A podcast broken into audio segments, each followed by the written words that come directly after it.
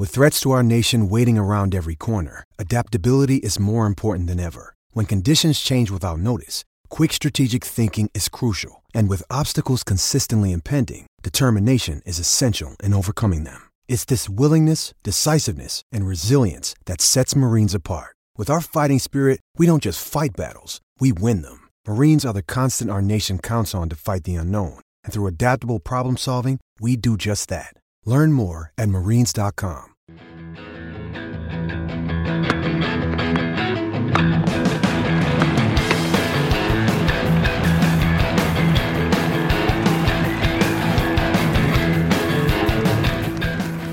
You're listening to the Tennis dot com Podcast, and here's your host, Ed McGrogan. The Tennis dot com Podcast is back again. Uh, as usual, Ed McGrogan here with Steve Tigner. Uh, thank you for tuning in, and Steve and I want to touch upon, um, on a rare Monday podcast. These have kind of drifted off into the weekdays, but we wanted to uh, look back on a pretty pretty eventful week, I thought, Steve, in Washington. And this was a tournament that for a little while, really the past, maybe if you go back about five or six years, and this is back when... Um, You know, when U S tournaments were a little more plentiful, you still had tournaments like Indianapolis, and Washington, you know, has always, as the leg mason in, a, in its earlier days, always had a spot in the calendar. It's brought upon a W T A event. Um, it's got it got some really good coverage on Tennis Channel, which I thought was worth pointing out. Uh, that's actually the reason I found out that it's it's technically not even part of the U S Open Series because of its deal with them and Le Gardaire and all this, but overall this was a pretty enjoyable week, I thought, you know, before we get into the big Masters events, which is what we always look forward to. Yeah, I think D C, you know, I think we said it last week, it's it's become a bigger event than it was. It's, it sort of got lost, I think, in the U S Open Series when there were more events. Now it seems like it's become more essential for um, players from overseas to, to come over and, and play this when it's a five hundred level. It has a women's draw, like you said. There's a there's a lot of T V and media coverage there, um, which makes sense because it's in a good, you know, it's in a good market. Um, but yeah, I've been surprised. You know, it almost feels like you've got three big, three important lead-up tournaments to, to the U S Open now, with Canada and Cincy, of course, and and D C has kind of taken its place, just maybe a step below those. Yeah, um, yeah. The other, you know, the other one, which we probably won't speak to as much, is Stanford. That was won by um, Angelique Kerber, won her fourth title of the year. Actually, not sure how much of that you saw. Um, you know, the other, the, the one that that I want to pay attention to is one that you uh, just wrote about, and that's uh, Sloane Stephens winning the City Open in D C. Uh, winning so very convincingly in the final, six two, six one, six two over Pavlyuchenkova. Um, that's, you know, a, a result I don't think anybody would have expected, uh, certainly not coming into the week. But as as you wrote in your piece, Steve, which I thought was very a very good take on everything, that that this is a win for Sloane Stephens that's worth paying attention to, and that you could play down the nature of the event um, and all that, and and that it's finally, you know, it's taken her so long to get this title, but that's, I think that's not really the point, um, and that, you know, in, in this in this crowded calendar where so many things happen and so many things can change in an instant, uh, Sloane did a lot this week to, to look at. Yeah, I think, you know, you can easily put a lot of caveats on this. It's not a big tournament. Um, Pavlyuchenkova didn't play that well in the final. Sloane didn't beat anybody who was in the top twenty last week. Um, so, you know, you could you could say all those things, but I don't.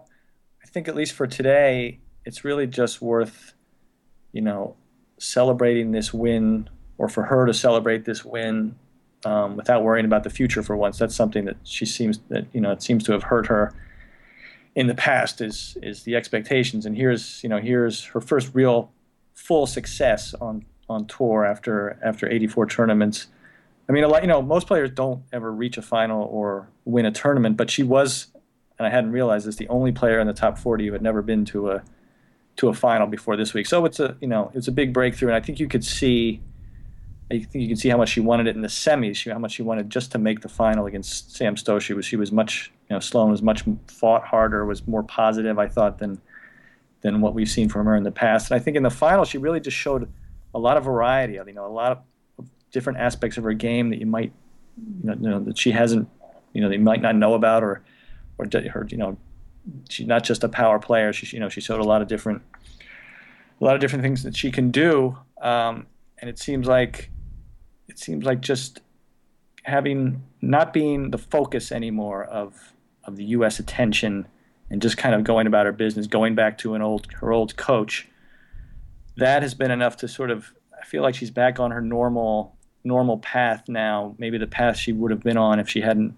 beaten Serena and made the semis of the Australian Open two years ago. She can sort of take it step by step, and that's, I feel like that's what she's done this year. Yeah, see, that is the cliff notes of your piece, without a doubt. There, uh, there's there's a lot, I think, to, to touch upon there. Um, First off, when I was looking for photos just to build this piece, it struck me as, you know, we weren't seeing these dour, just glum images of her that we've just got become so accustomed to. Uh, it, in the past few years, I mean, really the past year or so, um, really, we her matches have not been a pleasure to watch, because we often haven't seen the best of her, and, and you get that just by looking at the results. You know, this was her first final, as you say. I had to, I, I had to double check that. I was just surprised that that was actually true, that someone who has gone so deep and at quite a few of the slams, and, and, you know, obviously has fallen a little bit on, on hard times with all the pressure that's been put on her, but he finally does get to this final and, you know, takes that, that further step right away. Um, Savi- Nick Saviano seems like a big part of this too, as you say. It's it's interesting now to really contrast that with with what's gone with his former pupil, uh, Eugenie Bouchard, who uh, decided to move on from Saviano last year, and, and we're seeing, um, you know, obviously a totally different side of the coin with her. She's playing really just as poorly as Sloane did at times uh, prior to that.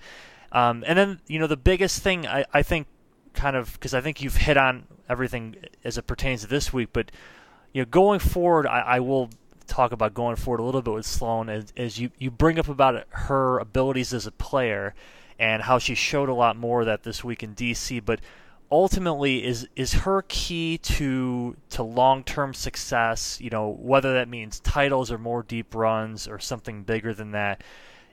Is it her power game, her obvious power talents, what's going to take her there? Or or can Saviano and her seem to develop more of a of a lethal kind of all-around, a better overall game of tennis? I think the overall game is, is the, the way to go for her. She can she can hit big, but she can do more than that. She's got good hands. She's got a good court sense, um, got a, you know, a nice serve. She doesn't – you know, she's not – huge hitter, hit or miss, sort of the way um, Madison Keys is, say, or Stosur. Um, I think Sloane has doesn't have that all-out power, but does have the potential for more variety. So I feel like I feel like what she showed yesterday is what sort of could be, you know, a decisive aspect of her game, a, a, something that she has an advantage over over her opponents. Um, You know, we'll see. It's really just, I feel like it's mental with her, in, you know, in in being positive, not being negative, feeling, believing that she can, she can win. Um, you know, we've seen her do well and then not do well again. So I don't know if this is a corner that she's turned fully, but um, but it's something that she can, you know, you know, it, it's definitely something, a milestone in itself, I'd say. Yeah, that's a good way to put it. Um, the, the other side of D C, the, the men's event, a pretty, as we said last week, not too long ago, it's just a few days really, um, a pretty nice field, and um, and we have a final of John Isner, Kei Nishikori, both players. We brought up each of these guys last week. Uh, you brought up Nishikori as, you know, this is kind of a um, really, this whole stretch of August is a is a kind of a, a pivotal time, perhaps, for Nishikori. Um, he wins this week over Isner in three sets. I, I watched a lot of this, um, a lot of the weekend actually in general. Um, Nishikori, you know, down a set, tough conditions. D C is always one of those events that when when people talk about the dog days, uh, you know, in the summertime, a lot of people point to them, to that event, Cincinnati. Um, but Nishikori, you know, he comes back. He, he basically does what you have to do against Isner, is find a way to break once, and then it's it's more or less home sailing, um, because that's pretty much all that's going to decide sets one way or the other. Um, one thing that was pointed out in that broadcast that I keep forgetting and perhaps not giving enough credit to Nishikori to is his record in the third set of matches. Um, I think it was something like best or second all time amongst about, given the number of matches he's played. Um, he has a, quite a record in, in the in in that stage of matches. Hasn't always brought it in the biggest biggest events, and I guess that's, you know, where we go from here from Nishikori. But he and he did also beat Marin Cilic um, in the semis to atone a bit for last year's U S Open. So.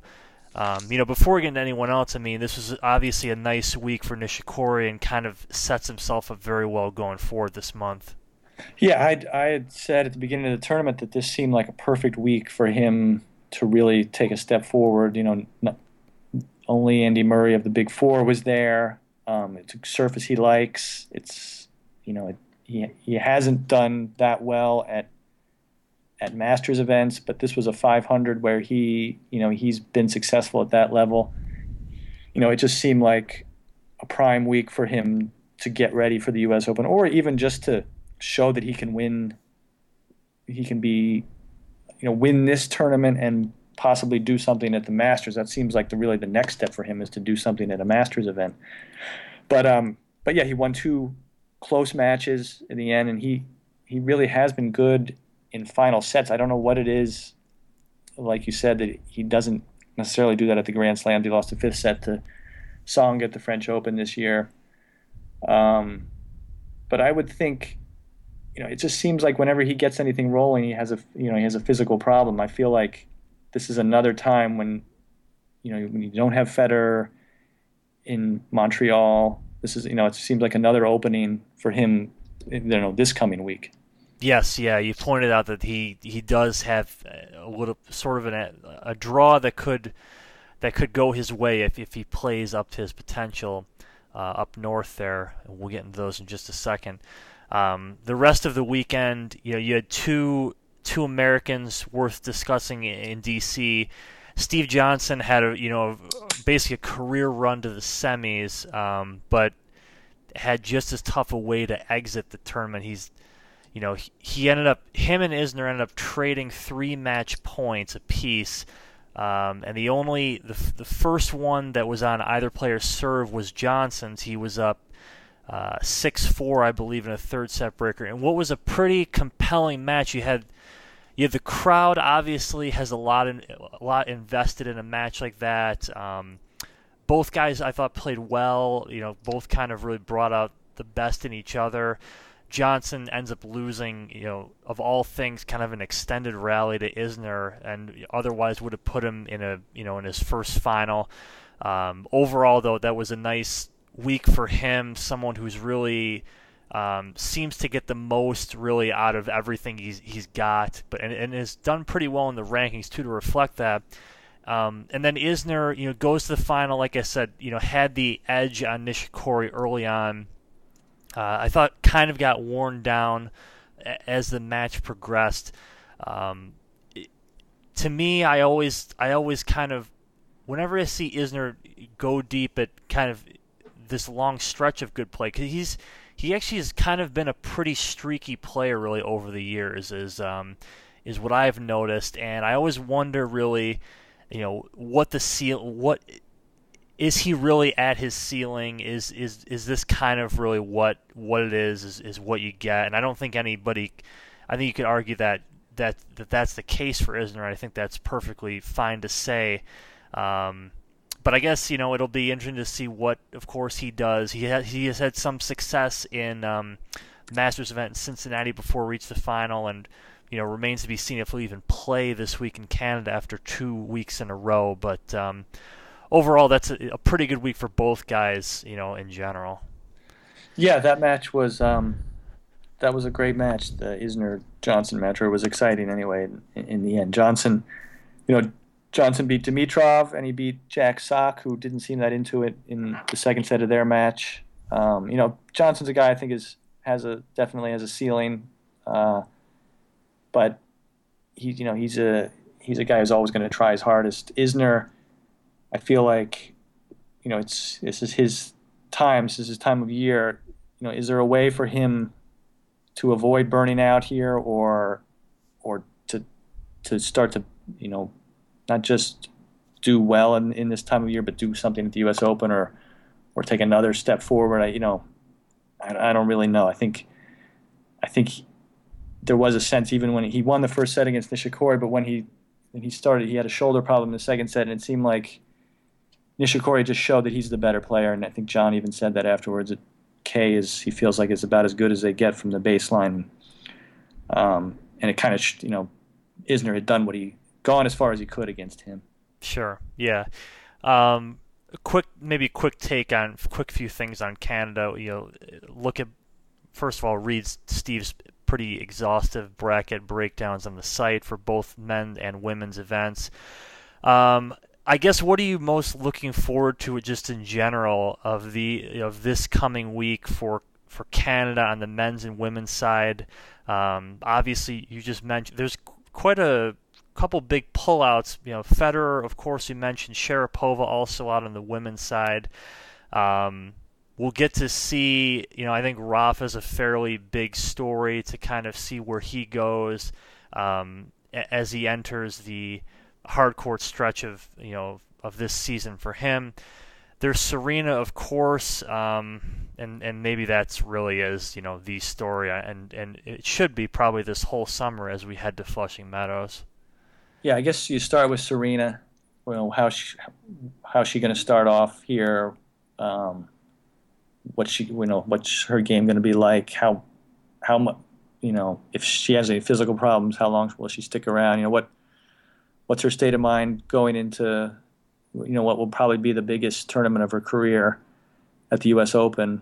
Um, I think you also look at Venus Williams, who got to the finals of this tournament last year. Is she somebody who can challenge Serena? She has a tough first round. Um, Azarenka as well. We saw her get better through the spring at French Open and and um, Wimbledon, but lose to Serena. And on the men's side, I think I think you know I feel like Rafa is a big is a good story, a good question mark. You know, he's you sort of feel like maybe he could do something at this tournament. I picked him to to make the final. You know, it's a it's something of a long shot. He'd have to beat he'd have to beat Murray, um, but. But I feel like Nadal likes playing in Montreal. He's won this tournament twice, and he has the memory of one of his first big wins in, in two thousand five here. So that, you know, I think, I think it'll be interesting. It wouldn't be surprising if, if he had a breakout tournament here. You know, of course he could go the other way, but I feel like, you know, I've, there seem to be good signs from him. Yeah, and you made a good point about Djokovic as well, who will also be playing, of course, in that. Uh, in that last summer, it was so strange to see him really kind of fade after winning Wimbledon, um, in what was a huge win for him. I, you know, I think everybody realized that, of kind of this little slump he had at the Slams, and, and you know, having Boris Becker in, in his camp trying to really justify that in a way, and. We just didn't see any sort of follow-up from Djokovic as he headed to North America after. Um, I, I think that, it tr- I mean, I do think as good as a player as Nishikori is, that's, you know, that's a semifinal at the Open that Djokovic would probably love to have back there. And um, and should he, you know, should he continue on the plane that he's on this year? I mean, we could be talking about really one of the great seasons, and, and certainly comparable to his two thousand eleven season. So, you know, for Djokovic, I think that I think this is also um, a, a curious portion of, of the year as as we go toward New York. Yeah, I think this, you know, it would be a surprise if he came out as flat as he did last year. Last year he lost he lost six two, six two to Tsonga in Toronto. He lost to Robredo in Cincy, and then he lost to Nishikori at the Open. Those are three three matches, like you say, he'd like to have back. Um, but historically, though, he's done well at this time of year. He likes this tournament. He also had a big early uh, career title um, in Montreal, where I think he beat Federer and Nadal in the same tournament. Yes, he did. Um, so... And you know, he just feels he feels like he's it feels like he's steadier. He's you know he's better this year than he was last year. I you know I think he'll I think he'll come out and, and be fine at this event. I, you know it's hard to even it's hard, really hard to pick against him winning it with Federer out of the event. Um, you know, Djokovic is definitely still the favorite. Yeah, um, we'll be on Canada pretty regularly this week, um, so please tune in to tennis dot com. Follow tennis on Twitter at tennis, and of course Steve Tigner and myself on there as well. So um, chime in and tune back in again next week um, for the tennis dot com podcast. Thank you all for listening. You've been enjoying the tennis dot com podcast. For all the latest news and events, head over to tennis dot com.